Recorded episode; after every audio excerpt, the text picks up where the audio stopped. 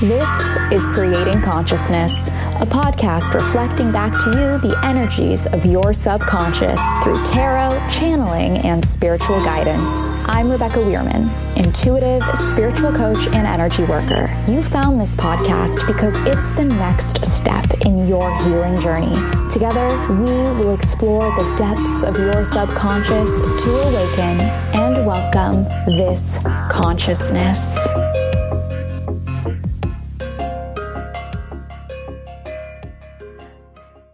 Hello, conscious creators. Welcome to Creating Consciousness, a daily spiritual and intuitive tarot podcast where every day I use the tarot to reflect back to you the energies of your subconscious, helping you unblock your energetic patterns so you can move into your destiny. I'm your host, Rebecca Weirman, and before we dive into today's message, I want you to know that I'm giving away a free year-ahead tarot reading when you subscribe to this podcast and leave a five-star rating and review wherever you're listening. Once you've done that, head on over to social media, share this podcast, and tag at this consciousness in your post for an extra entry.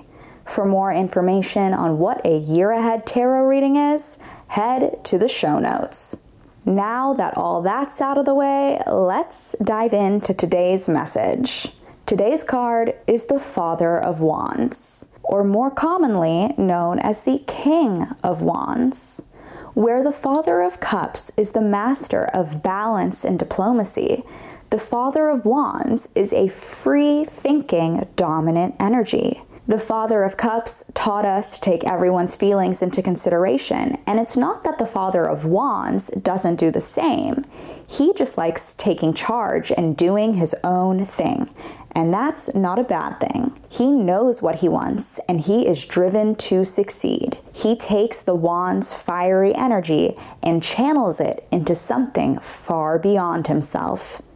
People are drawn to the Father of Wands because he is so secure in himself and his accomplishments. He has this aura that just invites people in, and people love it.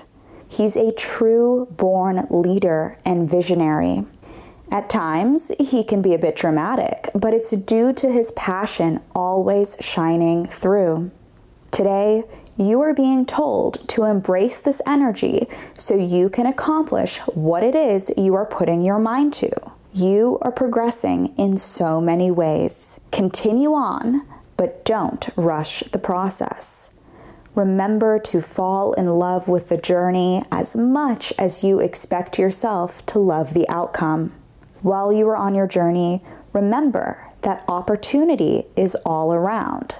Sometimes when we sit idly by, we miss out on experiences that were meant for us. The Father of Wands is asking you to tap into your love for learning, adventure, and doing, for perhaps there is something out there that you need to learn or do in order to progress into the next chapter. Today, set an intention for what it is you are working towards, and then write out a list of action to conquer your plan.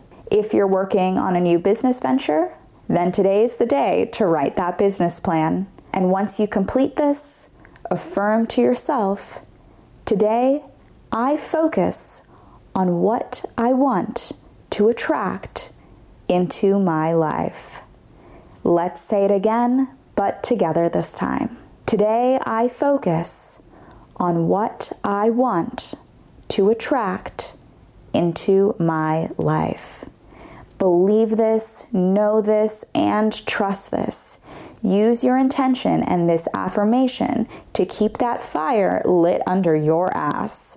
Hold steady and strong. Remember, you are loved, you are supported, and you are creating consciousness.